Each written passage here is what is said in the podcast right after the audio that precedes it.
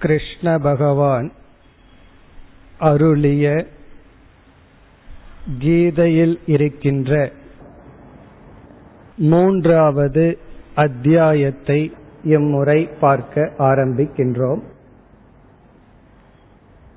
மூன்றாவது அத்தியாயத்திற்கு கர்ம யோகம் என்பது தலைப்பு. ஆகவே கர்மயோகத்தை பற்றிய முழுமையான கருத்தை இம்முறை நாம் சிந்திக்க இருக்கின்றோம். முதலில் முதல் அத்தியாயத்திலும் இரண்டாவது அத்தியாயத்திலும் என்ன உபதேசம் நடைபெற்றது என்பதை சுருக்கமாக பார்த்து நாம் மூன்றாவது அத்தியாயமான கர்மயோகத்திற்கு வருவோம். முதல் அத்தியாயத்தில் அர்ஜுனனுடைய மனநிலை வர்ணிக்கப்பட்டது. பிறகு இரண்டாவது அத்தியாயத்தினுடைய முதல் பத்து ஸ்லோகங்களிலும் அர்ஜுனனுடைய மனநிலைதான் மைய கருத்தாக அமைந்தது. அதாவது அர்ஜுனன் என்ற ஒருவனுக்கு எப்படிப்பட்ட மனநிலை ஏற்பட்டது? என்பதுதான் முதல் அத்தியாயம் இரண்டாவது அத்தியாயத்தினுடைய முதல் பகுதியினுடைய சாராம்சம். இதை உணர்வதும் மிக முக்கியம் காரணம் இந்த கீதைக்கு சிஷ்யனாக அமைந்தவன் அர்ஜுனன். அர்ஜுனனுடைய மனநிலையை உணரும் பொழுது நாமும் அந்த மனநிலையை அடைய வேண்டும். அப்பொழுதுதான் இந்த கீதா என்ற உபதேசத்தை நாம் கேட்கும் பொழுது அதனுடைய பலனை நாம் அடைய முடியும். முதல் அத்தியாயத்தில் அர்ஜுனனுடைய மனதில் முதலில் வந்த உணர்வு பீஷ்மர் துரோணர் இவர்கள் மீது ஏற்பட்ட பற்று ராகக பற்று. இந்த பற்றை தொடர்ந்து அர்ஜுனனுடைய மனதில் வந்தது சோகம் துயரம். ஏன் துயரம் வந்தது என்றால் எந்த பொருளை அர்ஜுனன் பற்றியுள்ளானோ அந்த பொருள்களை அதாவது பீஷ்மர் துரோணர் போன்ற மனிதர்களை அவனே அழிக்க வேண்டிய சூழ்நிலை. ஆகவே நாம் விரும்பிய பொருள் இழக்கப்படும் பொழுது நம்முடைய மனதில் இயற்கையாக தோன்றுவது சோகம். இந்த சோகத்தை தொடர்ந்து மேலும் வருவது மோகம் அல்லது மயக்கம். இங்கு மோகம் என்றால் அறிவில் ஏற்படுகின்ற ஒரு விதமான நோய். ராகம் சோகம் என்பது மனதில் இருக்கின்ற உணர்வு ரூபமான மனதில் இருக்கின்ற உணர்வு. இதனுடைய விளைவு புத்தியானது மயங்கி விடுகின்றது. எது தர்மம் எது அதர்மம் எது நல்லது எது கெட்டது எது எனக்கு உகந்தது உகந்ததல்ல பிறகு எது உண்மை பொய் இவைகள் அனைத்தும் விபரீதமாக தலைகீழாக புரிந்து கொள்வதுதான் மோகம். எது நமக்கு கேடோ அதை நாமளே தேடிக்கொள்வது மோகம். எது நமக்கு நல்லதோ அதை கிடைக்கும் பொழுது அதை நாமே விலக்கி விடுவது மோகம்.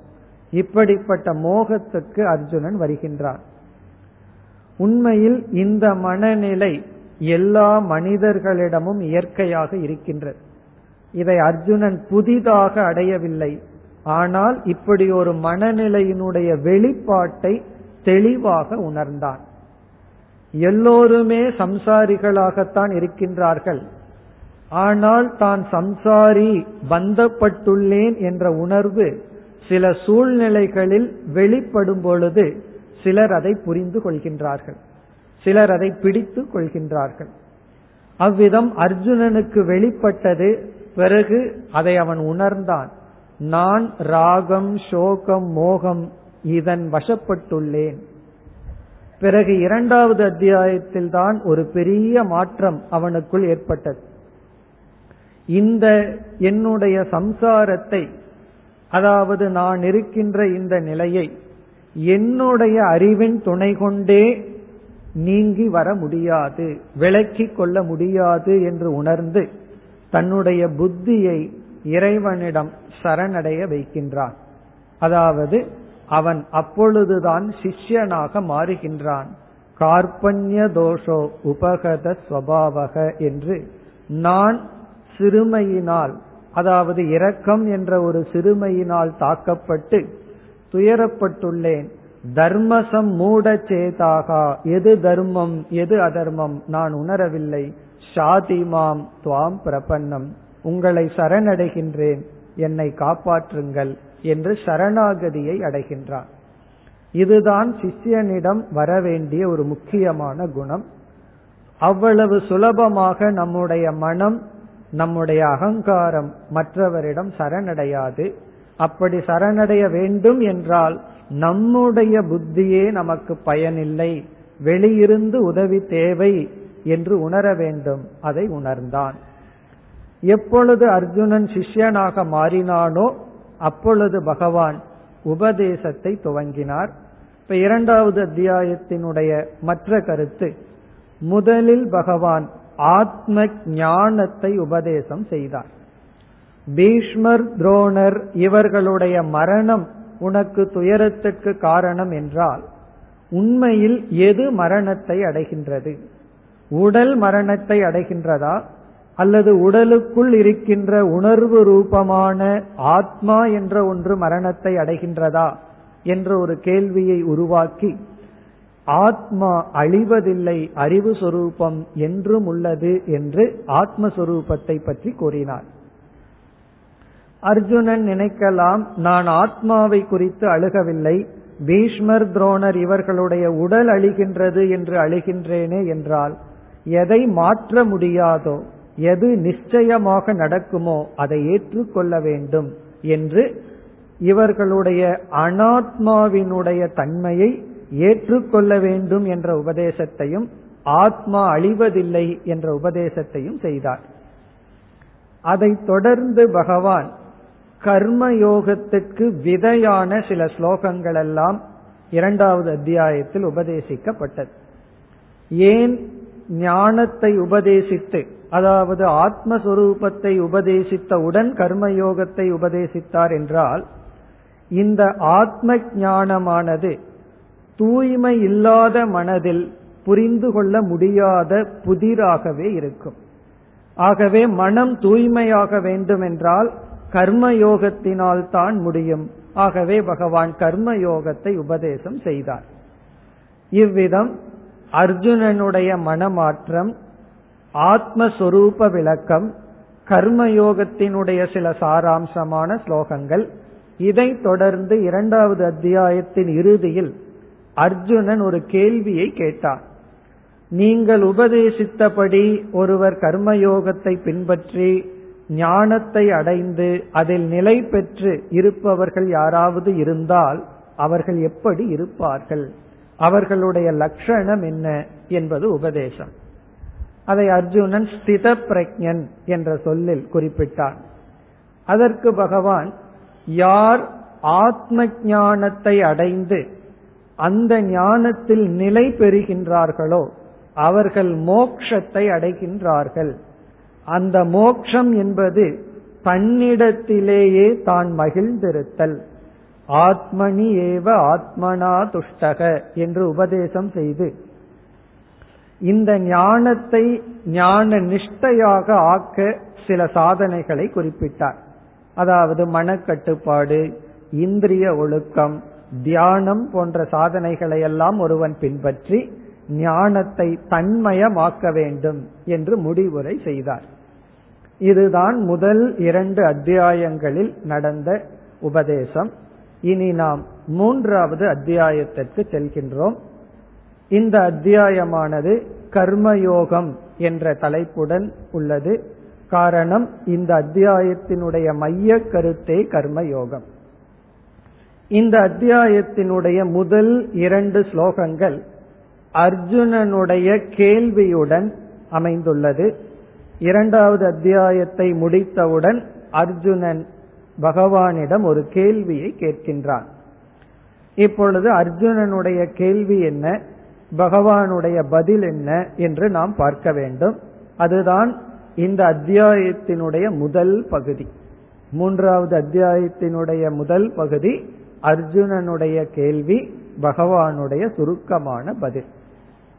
இப்ப அர்ஜுனனுடைய கேள்வி என்ன என்றால் இரண்டாவது அத்தியாயத்தை கேட்ட அர்ஜுனனுடைய மனம் எப்படி இருக்கின்றது என்று இப்பொழுது பார்த்தால் பகவான் கர்மத்தை செய்ய வேண்டும் கர்மயோகத்தை செய்ய வேண்டும் என்று உபதேசம் செய்துள்ளார்.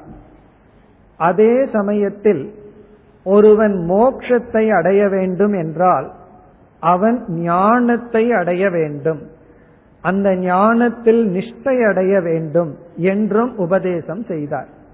யார் மோட்சத்தை அடைந்துள்ளார்கள் அல்லது அடைவார்கள் என்ற கேள்விக்கு யார் ஆத்ம ஞானத்தை அடைந்துள்ளார்களோ அவர்கள்தான் மோட்சத்தை அடைவார்கள்.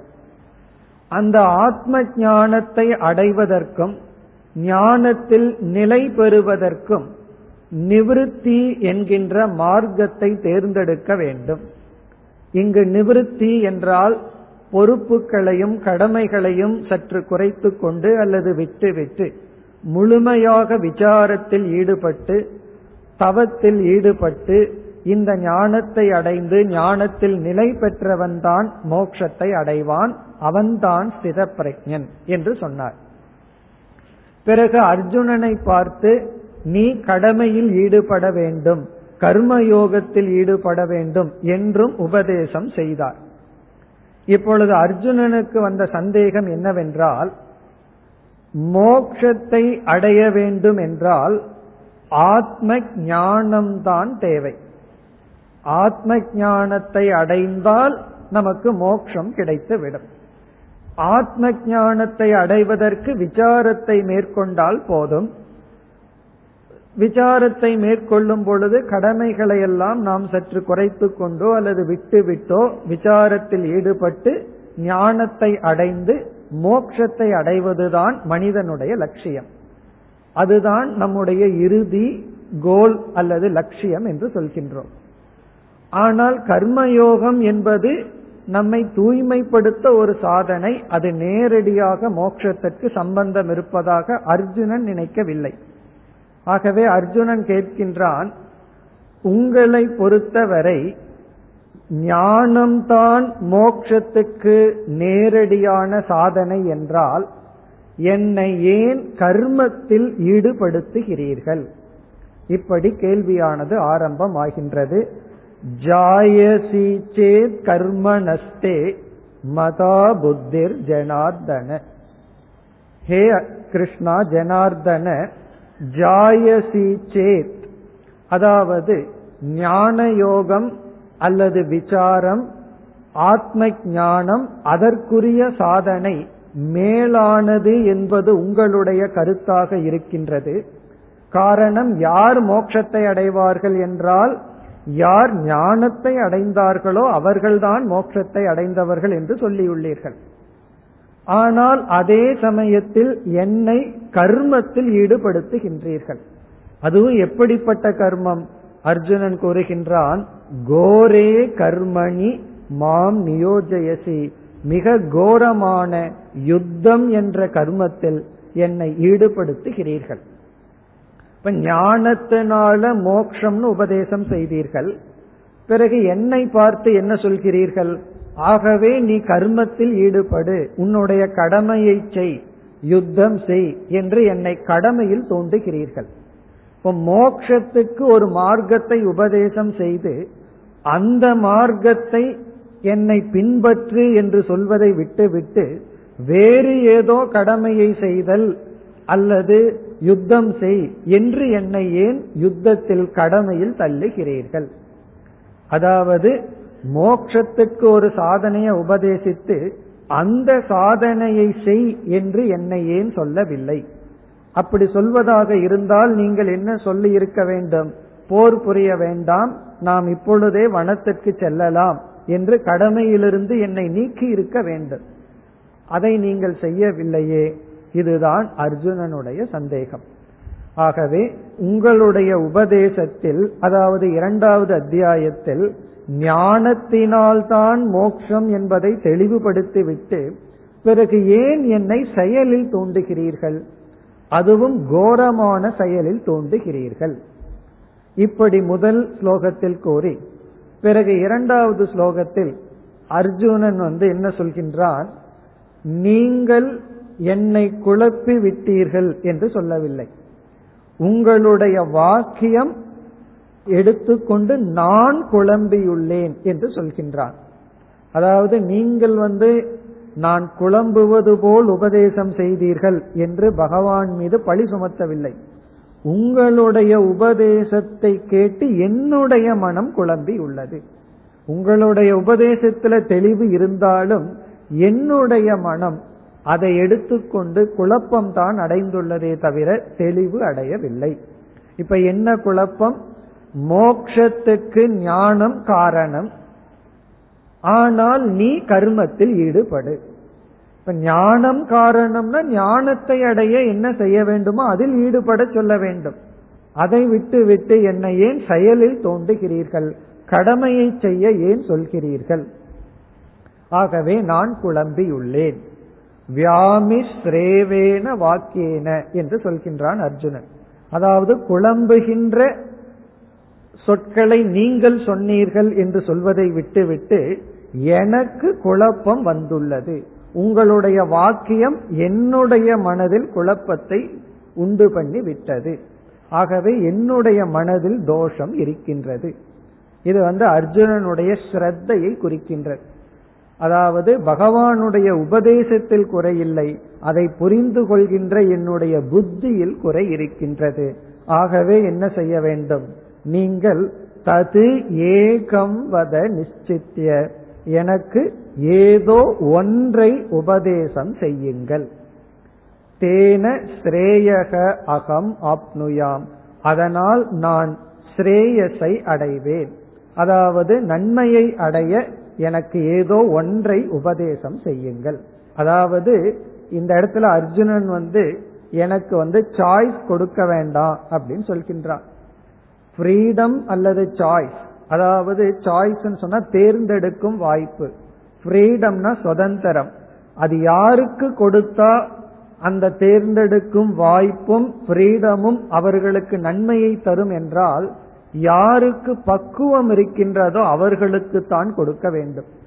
யாருக்கு பக்குவம் இல்லையோ அவர்களுக்கு சாய்ஸும் கொடுக்க கூடாது ஃப்ரீடமும் கொடுக்க கூடாது. அந்த ஃப்ரீடம் வந்து சுதந்திரம் வந்து அவர்களை அழித்து விடும் ஒரு சிறு குழந்தை கையில கத்திய கொடுத்தோம் அப்படின்னா அந்த கத்திய வந்து அது நல்லா பயன்படுத்தாது. அது அதையே அழித்து கொள்ள பயன்படுத்தி விடும் அதே போல இங்க அர்ஜுனன் சொல்றான் எனக்கு நீங்க சாய்ஸ் கொடுக்காதீர்கள். அதாவது கர்ம மார்க்கம்னு ஒன்னு இருக்கு ஞான மார்க்கம்னு ஒன்னு இருக்கு. நீ எதை வேண்டுமானாலும் தேர்ந்தெடுத்துக்கொள்ளலாம் சொல்லாதீர்கள். காரணம் தேர்ந்தெடுக்கும் அளவு எனக்கு பக்குவமோ அல்லது மன திறனோ இல்லை. என்னுடைய மனநிலையை பார்த்து நீங்களே ஏதோ ஒன்றை கோருங்கள். அதாவது நீ ஞான மார்க்கத்தில் ஈடுபடுன்னு சொல்லுங்கள். உடனே நான் வந்து இப்பொழுதே போர்க்களத்திலிருந்து வந்து விடுகின்றேன். அல்லது கர்ம மார்க்கத்தில் ஈடுபடு என்று சொல்லுங்கள். அப்படி சொல்லும் பொழுது எனக்கு காரணம் தேவை. ஏனென்றால் நான் குழம்பி இருக்கின்றேன். ஏன் இந்த கடமையை செய்ய வேண்டும்? என்ற குழப்பத்தில் நான் இருக்கின்றேன். ஆகவே எனக்கு தேர்ந்தெடுக்கும் வாய்ப்பை கொடுக்க வேண்டாம். பல சமயங்கள்ல சாய்ஸ்ல தான் நம்ம வந்து துயரப்பட்டு இருக்கோம். ஆனா நமக்கு வந்து என்ன சொல்றோம்? எனக்கு வந்து தேர்ந்தெடுக்கிறதுக்கு வாய்ப்பில்லைன்னு புலம்பிக் கொண்டிருக்கின்றோம். குறை சொல்றோம். எனக்கு சாய்ஸே இல்லைன்னு. ஆனா எப்பொழுது சாய்ஸ் இருக்கோ அப்பொழுதுதான் கான்ஃபிளிக் கன்ஃபியூஷன் சாய்ஸே இல்லை அப்படின்னா குழப்பமும் இல்லை. ஆகவே அர்ஜுனன் சொல்கின்றான் தேர்ந்தெடுக்கும் அளவு எனக்கு மன தெளிவு இல்லை. ஏதோ ஒரு மார்க்கத்தை எனக்கு உபதேசம் செய்யுங்கள். இதுதான் அர்ஜுனனுடைய கேள்வி. அதாவது இந்த கேள்வியில் அர்ஜுனன் தன்னுடைய ஸ்ரத்தை பகவான் மீதுள்ள நம்பிக்கையும் பிறகு வந்து நான் கடமையில் ஈடுபடுவதா அதாவது பிரவிற்த்தி மார்க்கத்தில் செல்வதா அல்லது கடமையெல்லாம் விட்டுவிட்டு வெறும் விசார மார்க்கத்திலும் ஞான யோகத்திலும் இருப்பதா? எனக்கு ஒன்றும் புரியவில்லை. நீங்கள் உபதேசம் செய்யுங்கள் என்று கேட்கின்றார். இனி மூன்றாவது ஸ்லோகத்தில் பகவான் பதில் கூறுகின்றார். இந்த அத்தியாயம் சற்று பெரிய அத்தியாயம். நமக்கு வந்து ஆறு மணி நேரம் தான் இருக்கின்றது. எல்லா ஸ்லோகங்களையும் படித்து ஒவ்வொரு சொல்லாக பார்க்க நமக்கு காலம் இல்லாததனால் ஒவ்வொரு ஸ்லோகத்தினுடைய சாராம்சமாக பார்த்து நாம் செல்லலாம். அப்படி செல்லும் பொழுது இந்த முழு அத்தியாயத்தில் உள்ள முக்கிய கருத்து அனைத்தையும் நாம் பார்க்க முடியும். சுருக்கமாக இருந்தாலும் முழுமையாக நாம் பார்க்க முடியும். ஆகவே நான் ஒவ்வொரு ஸ்லோகத்தினுடைய ஒவ்வொரு சொல்லையும் எடுத்துக்கொண்டு விளக்கவில்லை. அந்த ஸ்லோகத்தினுடைய சாராம்சமாக நாம் செல்லலாம். இனி நாம் மூன்றாவது பகவானுடைய பதில் அந்த ஸ்லோகத்திற்கு வருகின்றோம். இங்கு மிக தெளிவாக பகவான் பதில் கூறுகின்றார். அப்படி பதில் கூறும் பொழுது பகவான் நான் உனக்கு இப்பொழுது எதை உபதேசிக்கின்றேனோ அல்லது உபதேசித்துக் கொண்டிருக்கின்றேனோ அந்த உபதேசத்தை நான் கிருஷ்ணனாக இல்லாமல் ஈஸ்வரனாக ஒரே ஒரு கடவுளாக ஈஸ்வரனாக இருந்து ஏற்கனவே வேதம் மூலமாக உபதேசம் செய்துள்ளேன். அந்த வேதத்தினுடைய சாரத்தை தான் இப்பொழுது நான் உனக்கு உபதேசித்துக் கொண்டிருக்கின்றேன் என்ற விதத்தில் பகவான் பதிலை ஆரம்பிக்கின்றார். இனி பகவானுடைய பதில் என்ன என்பதை பார்க்க வேண்டும். இப்ப இந்த கருத்து மிக மிக முக்கியமான கருத்து. நம்முடைய மனதுல வந்து நன்கு பதிந்து கொள்ள வேண்டிய கருத்து பகவானுடைய பதில். இப்ப பதில் என்ன என்று இப்பொழுது பார்ப்போம். நாம் ஆன்மீகம் என்ற ஒரு பாதையில் பயணத்தை ஆரம்பித்தால் எத்தனையோ சாதனைகளையெல்லாம் நாம் படிப்போம் கேள்விப்படுவோம் உபதேசமும் நமக்கு செய்வார்கள்.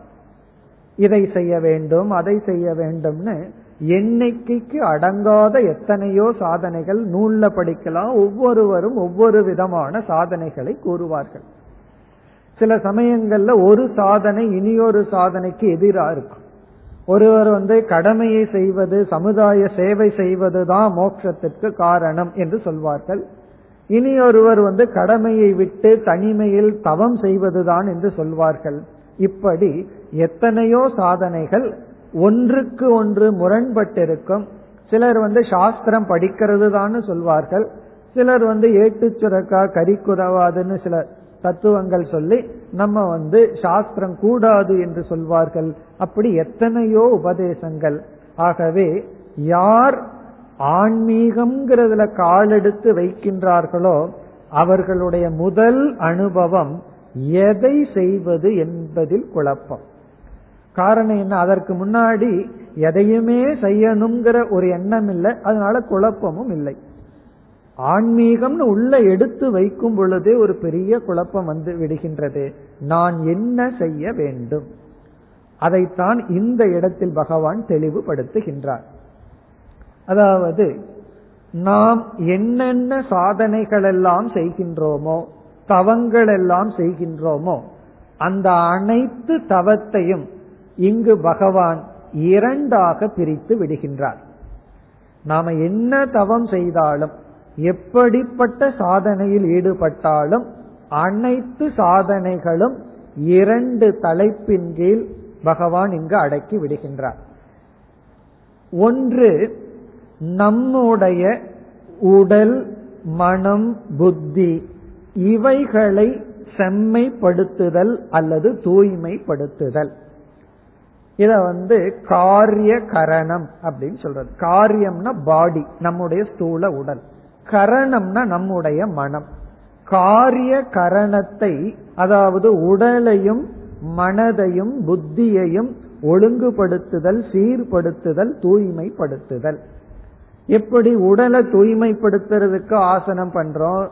அதாவது உடலை ஆரோக்கியத்திற்காக எத்தனையோ சாதனைகள் பண்றோம். உடலை குளிக்கிறோம் எத்தனையோ செய்யறோம். அதே போல மனதை தூய்மைப்படுத்த நட்பண்புகளை அடைய வேண்டும். நம்மிடம் இயற்கையாக இருக்கின்ற சில தீய குணங்களை நீக்க வேண்டும். இதையெல்லாம் லட்சியமாக கொண்டு என்னென்னலாம் செய்யறோமோ அது ஒரு கேட்டகரி ஒரு பகுதி. நாம செய்யற சாதனையெல்லாம் உடல் மனம் புத்தி இவைகளை தூய்மைப்படுத்தி செம்மைப்படுத்தும் என்றால் அல்லது இவைகளுக்கு ஆரோக்கியத்தை கொடுக்கும் என்றால் அது ஒரு சாதனை. இனி ஒரு சாதனை. எது உண்மை எது பொய் என்ற அறிவை கொடுப்பது. இதுதான் உண்மை இதுதான் பொய் என்று நம்முடைய அறிவில் மாற்றத்தை கொடுப்பது. நாம் இந்த உலகத்தை பார்க்கும் விதத்தில் மாற்றத்தை கொடுப்பது. நாம் அனுபவிக்கின்ற அனுபவங்களை பொருள்படுத்தும் விதத்தில் ஒரு மாற்றத்தை கொடுப்பது. அது இனி ஒரு சாதனை. அதை வந்து ஞான யோகம் என்று சொல்கின்றோம். ஞான யோகம் என்றால் அறிவில் மாற்றம் அல்லது தெளிவு அல்லது சரியாக புரிந்து கொள்ள செய்கின்ற சாதனைகள். இனி ஒரு சாதனை வந்து புரிந்து கொள்ள செய்வது அல்ல புரிந்தாகிவிட்டது மாற்றுவதற்காக செய்கின்ற சாதனை.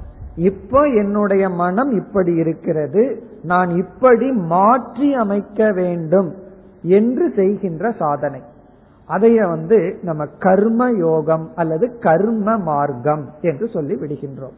இப்ப கர்ம மார்க்கம் என்றால் மனம் புத்தி அல்லது உடல் இவைகளிடத்தில் ஒரு மாற்றத்தை உருவாக்க செய்கின்ற சாதனைகள். இந்த சாதனையில வந்து மாற்றம் தான் முக்கியம். நம்ம இப்ப எப்படி மனம் இருக்கோ அப்படி இருக்கக்கூடாது மாற்றி அமைக்க வேண்டும். உடல்ல வந்து என்னென்ன நோய்கள் இருக்கோ எப்படி இருக்கோ அப்படி இல்லாம மாற்றி அமைத்தல். இரண்டாவது வந்து மாற்றுவதல்ல இருக்கிறது எப்படி இருக்கிறதோ அப்படி புரிந்து கொள்ளுதல். அங்கு மாற்றுவதல்ல. மாற்றுவதுங்கிறது வேற இருக்கிறத இருக்கிறபடி புரிந்து கொள்வதுங்கிறது வேறு. இவ்விதம் இங்கு பகவான் எப்படி அறிமுகப்படுத்துகின்றார் இங்கு ரெண்டு சொற்களை பகவான் பயன்படுத்துகின்றார். ஒன்று யோகி என்ற சொல் இரண்டாவது சாங்கியன் என்ற சொல். இப்ப யோகி என்ற சொல்லுக்கு பகவான் கொடுக்கின்ற பொருள் இந்த சொல்லுக்கு எத்தனையோ பொருள் இருக்கு. இந்த இடத்தில் பகவான் கொடுக்கிற பொருள் யார் தன்னை தூய்மைப்படுத்த விரும்புகிறார்களோ அவர்களுக்கு யோகி என்ற பெயரை கொடுக்கின்றார். அதாவது உடலில் ஆரம்பித்து மனம் வரை தன்னை தூய்மைப்படுத்த விரும்புபவர்களை யோகி என்று சொல்கின்றார். அந்த யோகிக்கு சாதனை கர்ம யோகம். கர்மயோகம் என்ற ஒரு சாதனையை ஒருவன் பின்பற்றி அவன் தன்னை தூய்மைப்படுத்த வேண்டும். அந்த கர்மயோகம்ங்கிறது வந்து எந்த செயல் நம்மிடம் இருந்து வந்தாலும் அதெல்லாம் கர்மயோகம்ங்கிறதுக்குள்ளேயே அடங்குகின்றது. இப்ப யோகி என்பவன் பிரவருத்தி மார்க்கம் கர்ம மார்க்கத்தில் ஈடுபட்டு தன்னை தூய்மைப்படுத்துகின்றான். தூய்மைப்படுத்துகின்றான்னா மாற்றத்தை செய்கின்றான். அதனாலதான் நம்ம பல சமயங்கள்ல சொல்லுவோம் எவ்வளவு வருஷம் படிச்சாலும் நான் மாறவில்லை அல்லது நீ மாறவில்லை அப்படின்னு சொல்லுவோம். இதுல இருந்து என்ன தெரியுது? நமக்குள்ளேயும் ஏதோ ஒரு மாற்றம் தேவைன்னு தெரிகின்றது. அல்லது ஒரு மாற்றம் வந்து விட்டால் ஒரு தவம் செய்யறோம் ஒரு மாற்றம் வந்து விட்டால் இந்த விரதம் அல்லது இந்த தவத்துக்கு பிறகு நான் மாறியுள்ளேன். எனக்குள்ள ஒரு பெரிய மாற்றம் வந்துள்ளது அப்படின்னு சொல்றோம் ஆகவே ஒரு மாற்றம் அல்லது தூய்மையை தருகின்ற சாதனை கர்ம யோகம் பிரவருத்தி மார்க்கம். இதை பின்பற்றுபவர்கள் யோகிகள். பிறகு சாங்கியக என்றால் அவர்கள் மன தூய்மையை அடைந்தவர்கள் மனதில் என்ன மாற்றம் தேவையோ அந்த மாற்றத்தை ஓரளவு செய்து முடித்தவர்கள்.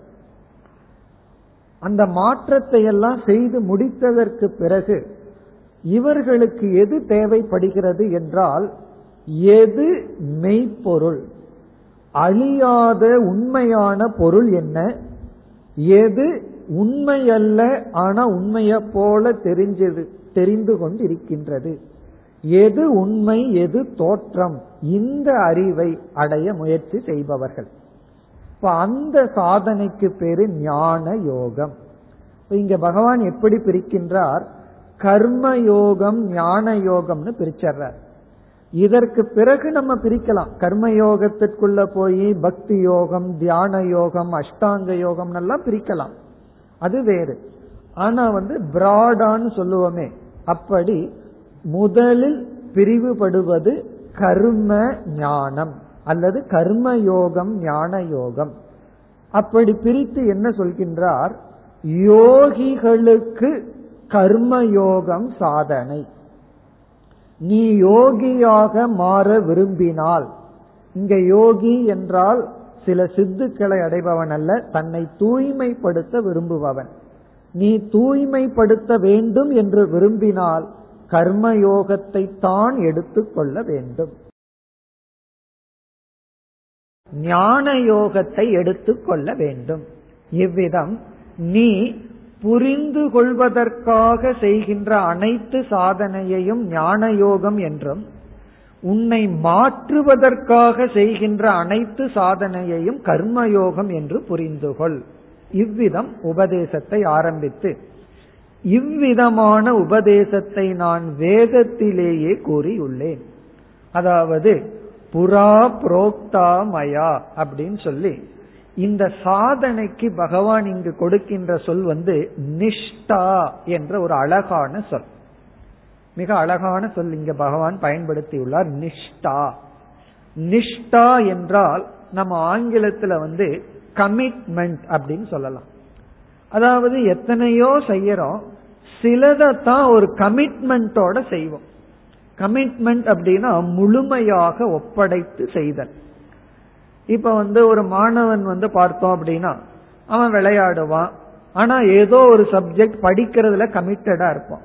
இனி ஒருவன் வந்து ஏதோ டிகிரிக்காக படிக்கணும் ஸ்போர்ட்ஸ்ல இதுல மேல வரலாம் அப்படின்னு அதுல கமிட்மெண்ட் போயிடும். அப்படி ஒவ்வொருவருக்கு ஏதோ ஒன்றுல வந்து முழுமையான ஈடுபாடு லட்சியமாயிரும். மற்றதெல்லாம் அதுக்கு துணை செய்வது போல் இருக்கும். அப்படி இங்கு பகவான் என்ன சொல்றார்? ஒரு மனிதன் வந்து இரண்டு சாதனைகளை கமிட்மெண்ட்டுடன் செய்தாக வேண்டும். கமிட்டடா ரெண்டு சாதனை செய்யணுங்கிறார். ஒன்றுக்கு பெயர் கர்மயோகம் இனி ஒன்றுக்கு பெயர் ஞான யோகம் ஆனா இங்கு பார்த்தோமே ஆனால் இந்த இரண்டையும் ஒரே காலத்துல கமிட்டடா பண்ண முடியாது. காரணம் என்ன? கர்மயோகம் ஒரு விதமான சாதனை ஞான யோகம் ஒரு விதமான சாதனை. சற்று சாதனைக்கு சாதனை வேற்றுமை அடைகிறது. ஆகவே பகவான் என்ன சொல்றார்? இந்த கர்ம யோகம் ஞான யோகம்ங்கிறது படியை போல அப்படின்னு சொல்ற இதுல நாம என்னைக்குமே எது உயர்ந்தது எது தாழ்ந்ததுன்னு கேட்கவே கூடாது. அந்த எண்ணமே நமக்கு வரக்கூடாது. சிக்ஸ்த் ஸ்டாண்டர்ட் உயர்ந்ததா செவன்த் ஸ்டாண்டர்ட் உயர்ந்ததான்னு சொன்னா பிப்த் படிச்சு முடிச்சவனுக்கு சிக்ஸ்த் தான் உயர்ந்தது. செவன்த் உயர்ந்தது அல்ல. போனான்னா ஃபெயில் ஆயிடுவான் சிக்ஸ்த முடிச்சவனுக்கு செவன்த் தான் உயர்ந்தது. ஆகவே உயர்ந்தது தாழ்ந்ததுங்கிறது வெரி ரிலேட்டிவ் யாருக்கு? அப்படிங்கறதனுடைய அடிப்படையில தான். ஆனா செவன்த்ங்கிறது ஹையர் தான். அப்படி இருந்தாலும் அஞ்சாவது பாஸ் பண்ணவனுக்கு செவன்த் உயர்ந்தது அல்ல. அது அவனுக்கு நாசத்தை தான் கொடுக்குமே தவிர நன்மையை கொடுக்காது. அதே போல பகவான் இங்கு என்ன சொல்கின்றார்? ஒருவன் கர்மயோகம் என்ற சாதனை வழியாக சென்றுதான் ஞான யோகம்ங்கிற சாதனையில் ஈடுபட்டு மோட்சத்தை அடைய முடியும். இப்ப அர்ஜுனனுடைய குழப்பத்துக்கு காரணம் என்னவென்றால் இவன் கர்மயோகம் ஞான யோகம் இந்த இரண்டையும் தனித்தனியாக பிரித்து பார்த்து விட்டான். பலர் செய்யற தவறு இது. நீ கர்மயோகத்தை பின்பற்று நான் ஞான யோகத்தை பின்பற்ற ரெண்டு பேரும் பிரம்மன் இடத்துல சந்திக்கலாம் அப்படின்னு சொல்லுவார்கள் அப்படின்னு என்ன? விதவிதமான பாதையில போய் ஒரே இடத்துக்கு போலான்னு சொல்வார்கள். அப்படி அல்ல இவைகள் படிகளை போல.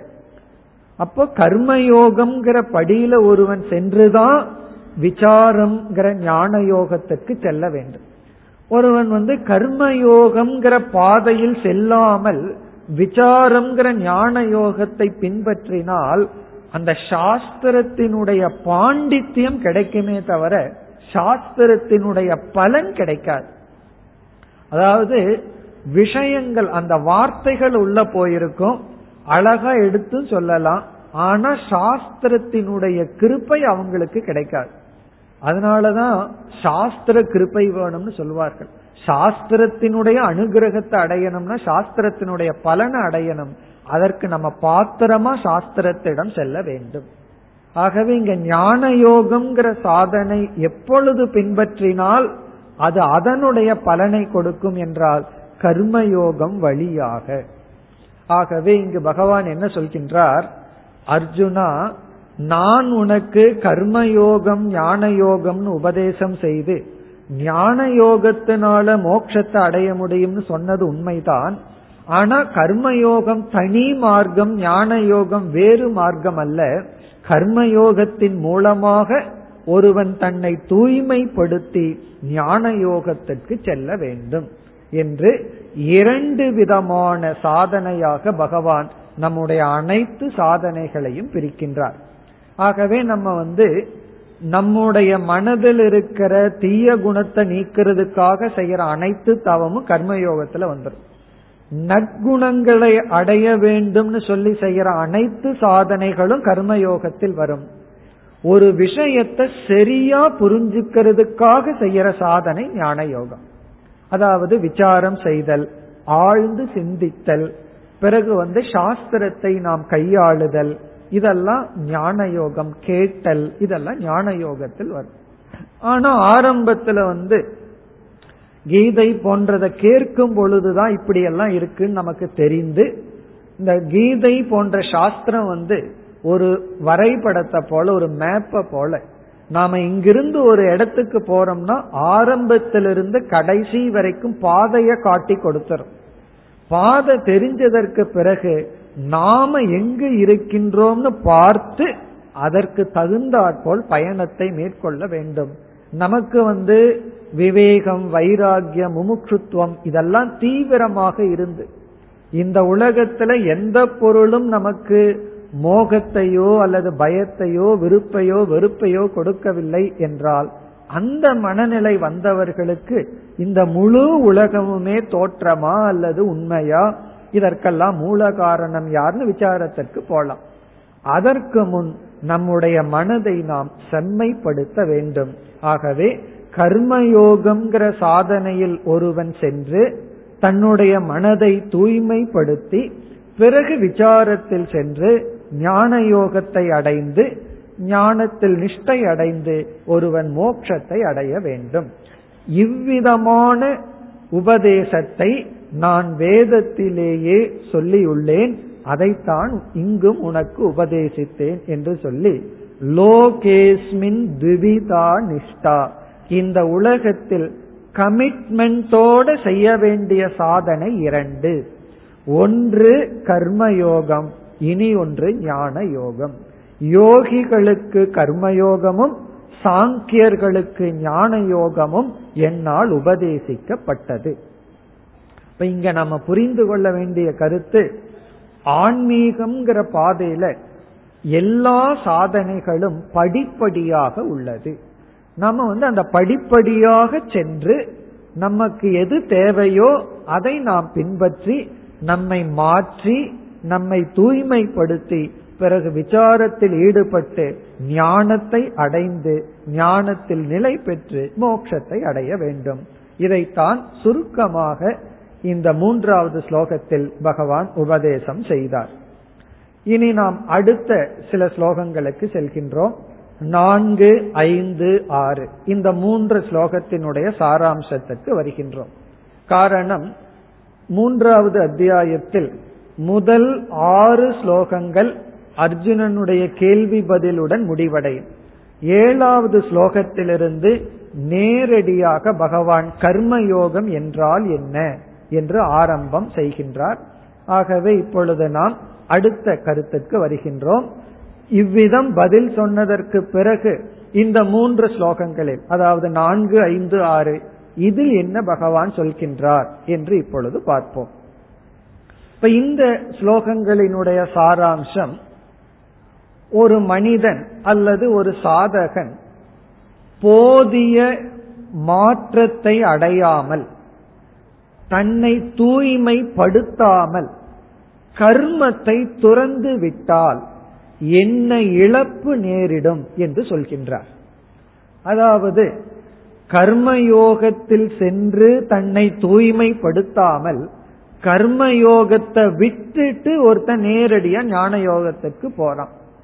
அல்லது ஞான யோகத்திற்கு போறானோ இல்லையோ கர்ம யோகத்தை விட்டு விட்டால் அல்லது கர்மயோகத்தை விட்டுட்டு தான் அவன் ஞான யோகத்திற்கே சென்றாலும் அவனிடம் என்ன இழப்பு ஏற்படும் அதனுடைய டேமேஜ் என்ன அப்படின்னு பகவான் சொல்கின்றார். அதாவது உச்சிதமான உரிய பக்குவம் இல்லாமல் கடமையை துறக்க கூடாது அப்படி துறந்தால் அதனுடைய விளைவு என்ன? அதை இப்பொழுது பகவான் கூறுகின்றார். இங்கு நான்கு கருத்தை இந்த மூன்று ஸ்லோகத்தில் பகவான் கூறுகின்றார். இப்பொழுது ஒவ்வொரு கருத்தாக நாம் எடுத்துக்கொள்வோம். முதல் கருத்து நான்காவது ஸ்லோகத்தில் கூறுவது நம்மை தூய்மைப்படுத்த கர்மத்தை தவிர செயலை தவிர வேறு சாதனை கிடையாது என்று சொல்கின்றார். அதாவது கர்ம சுத்தி சாதனம். கர்மந்தான் செயல்தான் கடமைகள் தான் நம்மை தூய்மைப்படுத்தும். ஞானம் நம்மை தூய்மைப்படுத்தாது என்று சொல்கின்றார். இது ஒரு ஆங்கிள் அஜானத்தை தான் நீக்குமே தவிர ஞானம் மனதில் ஆரம்பத்திலேயே வெறும் மாற்றத்தை அது கொடுக்காது. எப்படி என்றால் கர்மத்தினுடைய தன்மை வந்து மாற்றி அமைத்தல். ஒரு செயல்தான் ஒன்றை மாற்றி அமைக்குமே தவிர ஞானத்தினுடைய தன்மை வந்து அது இருக்கிறத காட்டும் அவ்வளவுதான். இப்ப காலையில தூய்மையான ஆடையை அணிகின்றோம். மாலையில பார்க்கும் பொழுது அசுத்தமாக இருக்கு. இந்த ஞானம் என்ன செய்யும்னா இது அசுத்தம் அப்படின்னு சொல்லி கொடுக்கும் அவ்வளவுதான். இந்த ஞானம் வந்து ஆடைய தூய்மைப்படுத்தி விடாது.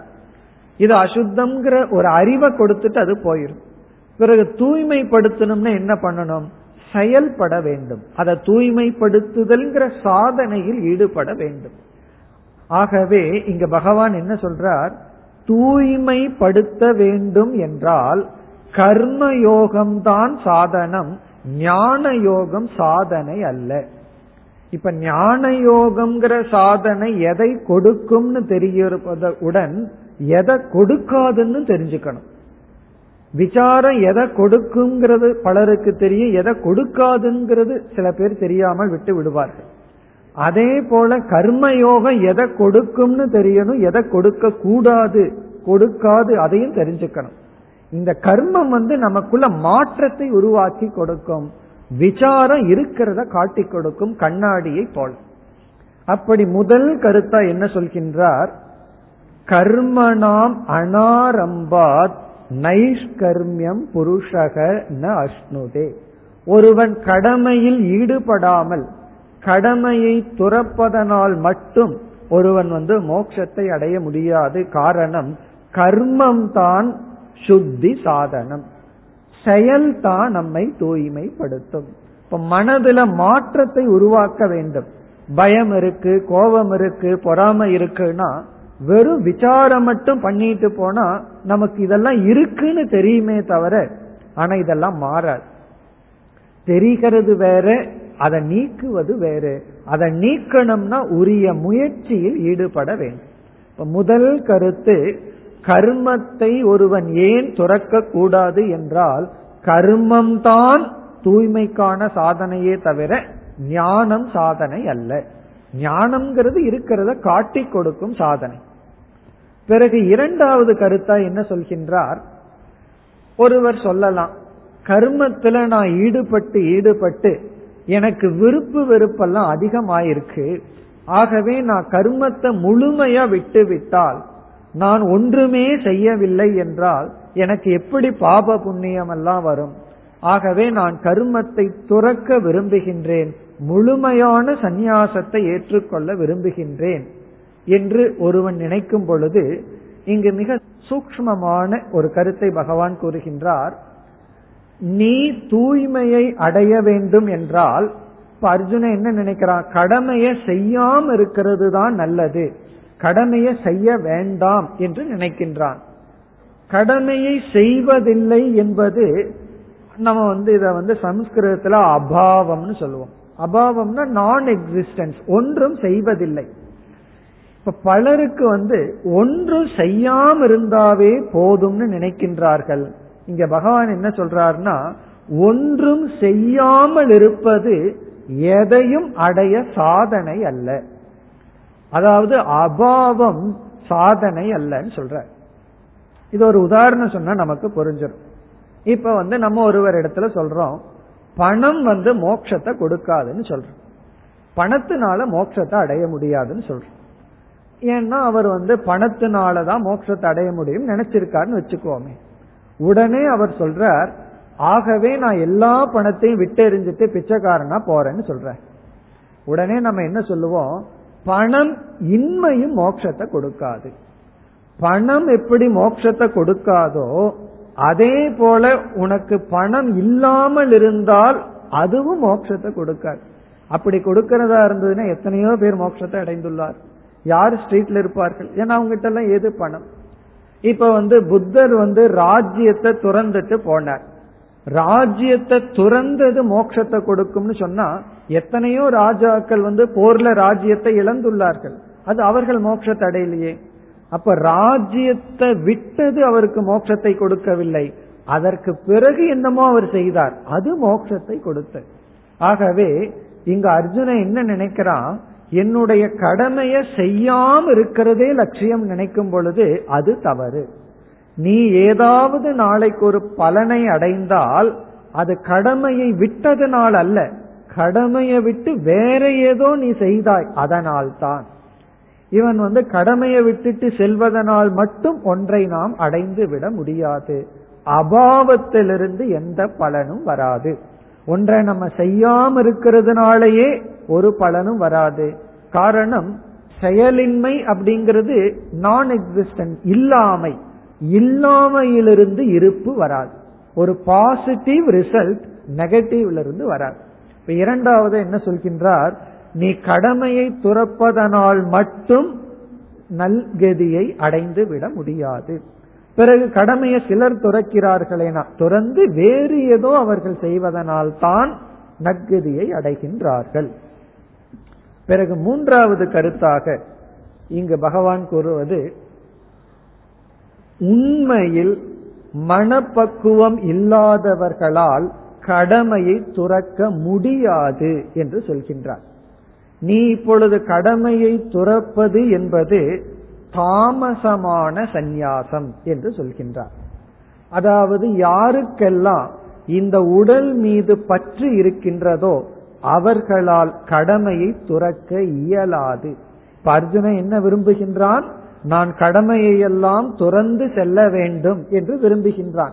நான் கடமையெல்லாம் விட்டுட்டு போறேன்னு விரும்புகின்ற அர்ஜுனனை பார்த்து சொல்கின்றார் உன்னால் கடமையை விட முடியாது.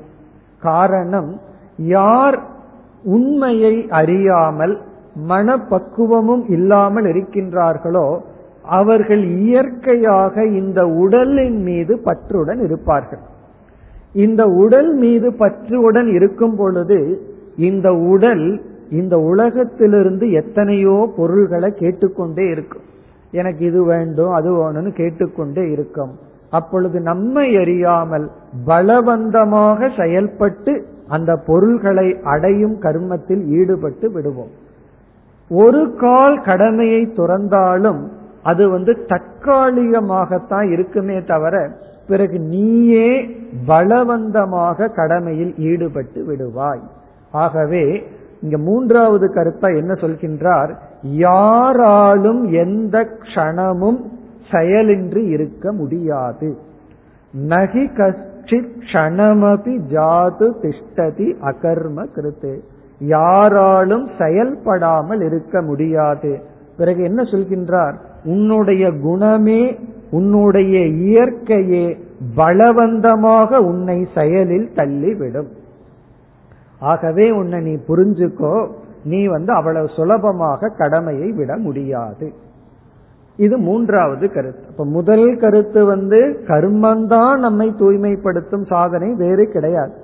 இரண்டாவது கருத்து கடமையை துறப்பதனால் மட்டும் ஒருவன் நற்கதியை அடைய முடியாது. ஏன்னா துறந்து விடுதல்ங்கிறது ஒன்றும் செய்யாமை. செய்யாமையிலிருந்து எந்த பலனும் வராது. மூன்றாவது கருத்து அறியாமையிலும் ஆசையிலும் இருப்பவர்களால் செயலை துறக்க முடியாது. அப்படி துறந்தால் அது பயத்தினாலும் தற்காலிகமாகத்தான் இருக்கும். பிறகு நான்காவது கருத்துக்கு வருகின்றார். அது ஆறாவது ஸ்லோகத்தில். இப்ப இங்கு என்ன சொல்கின்றார்?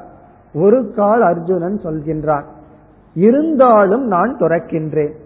நான் மனப்பக்குவம் அடையாமலே என்னுடைய கடமைகளை எல்லாம் நான் துறந்து நிவிருத்தி மார்க்கத்திற்கு சென்று விடுகின்றேன் என்றால் இங்கு பகவான் ஒரு எச்சரிக்கை விடுக்கின்றார்.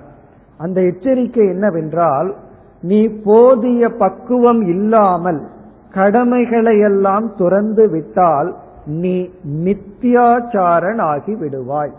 இங்கு பகவான் பயன்படுத்துற வார்த்தை வந்து ஆறாவது ஸ்லோகத்தில் நித்தியாச்சாரன். நித்தியாச்சாரன் என்றால் வெளி தோற்றத்தில் நீ கடமைகளை துறந்தவன். ஆனால் மனதிற்குள் நீ துறக்காதவன்.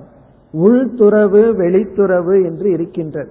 உண்மையிலேயே வெளித்துறவு வந்து உள்துறவினுடைய வெளிப்பாடாக இருக்க வேண்டும். ஆனால் நீ வெளியில் துறந்தவனாக இருக்கலாம். மனதிற்குள் நீ எதை துறந்தாயோ அதைத்தான் நினைத்து கொண்டிருப்பாய். அதில் பற்றுடன் இருப்பவனாக ஆகிவிடுவாய். ஆகவே நீ பொய்யொழுக்கம் உடையவன் ஆகி விடுவாய் இது வந்து மிக மிக ஆபத்துக்குரிய விஷயம். இப்ப வந்து ஒரு பொருள் மீது எனக்கு பற்று இருக்கின்றது என்றால் சாஸ்திரம் என்ன சொல்லுது? நீ கடமையில் ஈடுபட்டு தர்மப்படி முயற்சி செய்து அந்த பொருளை அடைந்து அனுபவின்னு சொல்லி நமக்கு அனுமதி கொடுக்கின்றது. இப்போ ஒருவன் என்ன செய்து விடுகின்றான்? அந்த பொருள் மீது பற்று இருக்கும் பொழுதே அதை அடைய வேண்டிய சூழ்நிலையிலிருந்து விலகி கொண்டான். நான் கர்மத்தை தியாகம் செய்து விடுகின்றேன் எனக்கு கடமைகள் இல்லை என்று அவன் நிவிருத்தி மார்க்கத்திற்கு சென்று விட்டான். இப்ப அவனுக்கு பொருள் மீது பற்று அதற்கான சாதனை கையில் இல்லை. அப்பொழுது என்ன செய்து விடுவான்? அவனை அறியாமல் அதர்மமான விதத்தில் அந்த பொருளை அனுபவிக்க ஆரம்பித்து விடுவான். அப்பொழுது அவன் மித்தியாச்சாரன் சங்கரர் வந்து இந்த இடத்துல பாபாச்சாரன் சொல்றார். பாபத்தை சேர்ப்பவன் ஆகி விடுகின்றான். இவ்விதம் இந்த நான்கு கருத்தை பகவான் இங்கு உபதேசம் செய்து என்ன சொல்கின்றார்? ஆகவே ஒருவன் போதிய பக்குவம் இல்லாமல் கடமையை கண்டிப்பாக துறக்க கூடாது ஒரு கோணத்துல துறக்க முடியாது. அப்படி துறந்தாலும் அதனால பயன் இல்லை. ஒரு கால் பயன் இல்லாமல் போனாலும் பரவாயில்ல. அவன் மித்தியாச்சாரன் ஆகிவிடுவான். பொய்யொழுக்கம் உடையவன் ஆகிவிடுவான். ஆகவே கடமையில் ஈடுபட வேண்டும் என்று முதல் ஸ்லோகத்திலிருந்து ஆறாவது ஸ்லோகம் வரை.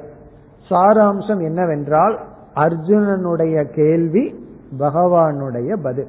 அர்ஜுனனுடைய கேள்வி ஞானத்தினால் மோக்ஷம் என்றால் என்னை ஏன் கர்மத்தில் ஈடுபடுத்துகிறீர்கள்? என்னை ஏன் செயலில் தோன்றுகிறீர்கள்? பகவானுடைய பதில் யோகிகளுக்கு கர்மயோகம் என்ற சாதனை சாங்கியர்களுக்கு ஞான யோகம் என்ற சாதனை என்னால் வழிவகுத்து கொடுக்கப்பட்டுள்ளது. சாங்கியர்கள் என்பவர்கள் பக்குவத்தை அடைந்தவர்கள் மன தூய்மையை அடைந்தவர்கள் யோகிகள் என்பவர்கள் தூய்மையை அடைய விரும்புபவர்கள். அவர்கள் கர்மத்தில் கடமையில் ஈடுபட வேண்டும். அதாவது கடமைகளை துறந்து விடக்கூடாது பிறகு என்ன சொன்னார்? கடமையை ஒருவன் போதிய பக்குவம் இல்லாமல் துறந்து விட்டால் என்ன இழப்பு ஏற்படும் என்றால் நம்மை தூய்மைப்படுத்தும் சாதனை கர்ம. அதை துறந்து விட்டால் பிறகு நம்மை தூய்மைப்படுத்த முடியாது. அதனாலதான் சிலர் வந்து இளமையிலேயே வைராகியத்துடன் எல்லாத்தையும் துறந்துட்டு வந்து விடுகிறார் பிறகு அவர்களுக்குள்ளேயே சில விருப்பு வெறுப்புகள் அசுத்தத்தை பார்க்கும் பொழுது என்ன செய்கின்றார்கள்? குரு குலத்துல சேவை செய்து தன்னை தூய்மைப்படுத்தி கொள்கின்றார் இப்ப குருகுல சேவையே எதற்கு என்றால் நம்மை தூய்மைப்படுத்துவதற்காக. இவ்விதம் தூய்மைப்படுத்தும் சாதனை கர்மம் தான் கர்மத்தை விடுவதனால் மட்டும் ஒருவன் சித்தியை அடைய முடியாது. அதற்கு பிறகு ஒருவன் கர்மத்தை துறக்கவும் முடியாது. அப்படி துறந்தால் அது தற்காலிகமாகத்தான் இருக்கும். பிறகு பிறகு பகவான் சொல்ல போறார் உன்னுடைய இயற்கையே உன்னை பலவந்தமாக செயலில் ஈடுபடுத்தி விடும் பிறகு ஆசையுடன் பொருளை துறந்து விட்டால் நீ பொய்யொழுக்கம் உடையவன் ஆகி விடுவாய். இப்ப இத்துடன் முதல் பகுதி இந்த அத்தியாயத்தில் முடிவடைகின்றது. இனி இரண்டாவது பகுதியில் பகவானே கர்ம யோகத்தை ஆரம்பம் செய்கின்றார். அதாவது ஏழாவது ஸ்லோகத்தில் ஆரம்பித்து பதினாறாவது ஸ்லோகம் வரை கர்ம யோகத்தை பற்றி பகவான் உபதேசம் செய்கின்றார். எது கர்ம யோகம் இந்த மைய கருத்து நமக்கு இந்த அத்தியாயத்தில் வருகின்றது. அதற்கு பிறகும் பகவான் கர்மயோக சம்பந்தமான கருத்துக்களையே சொல்லிக் கொண்டு வர இருக்கின்றார். இப்ப கர்ம யோகம் என்றால் என்ன? அதை நாம் பார்க்க வேண்டும். இப்பொழுது தலைப்பினுடைய பொருளை மட்டும் பார்ப்போம். விளக்கத்தை அடுத்த வகுப்பில் பார்ப்போம். யோகம் கர்ம என்று இரண்டு சொற்கள். இப்ப கர்ம யோகம் இப்ப இந்த இடத்தில் யோகம் என்ற சொல்லுக்கு சாதனை என்று பொருள். இப்ப கர்ம என்றால் கர்மத்தை சாதனையாக பயன்படுத்துதல். இப்ப கர்மயோகம்ங்கிற சொல்லுக்கு கர்மத்தை சாதனையாக பயன்படுத்துதல். இனி அடுத்த கேள்வி கர்மம் என்றால் என்ன? நம்மிடமிருந்து உருவாகின்ற அனைத்து செயல்களும். நம்மிடமிருந்து உருவாகின்ற அனைத்து செயல்களையும் கர்மம்னு சொல்றோம். உடலால் செய்யும் செயல் நம்முடைய வாக்கால் செய்யும் செயல் மனதால் செய்யப்படும் செயல் அனைத்தும் கர்மம்னு சொல்றோம். ஆகவே கர்ம யோகம் என்றால் உண்மையில் நம்முடைய வாழ்க்கையையே சாதனையாக மாற்றுதல். என்ன நடக்கிறது அமர்வது சாப்பிடுவது எல்லாமே கர்மம் தான் நம்ம உடல் என்னென்ன செயல் செய்யுதோ அதையெல்லாம் கர்மம்னு சொல்லிடுறோம். யோகம்னா சாதனை.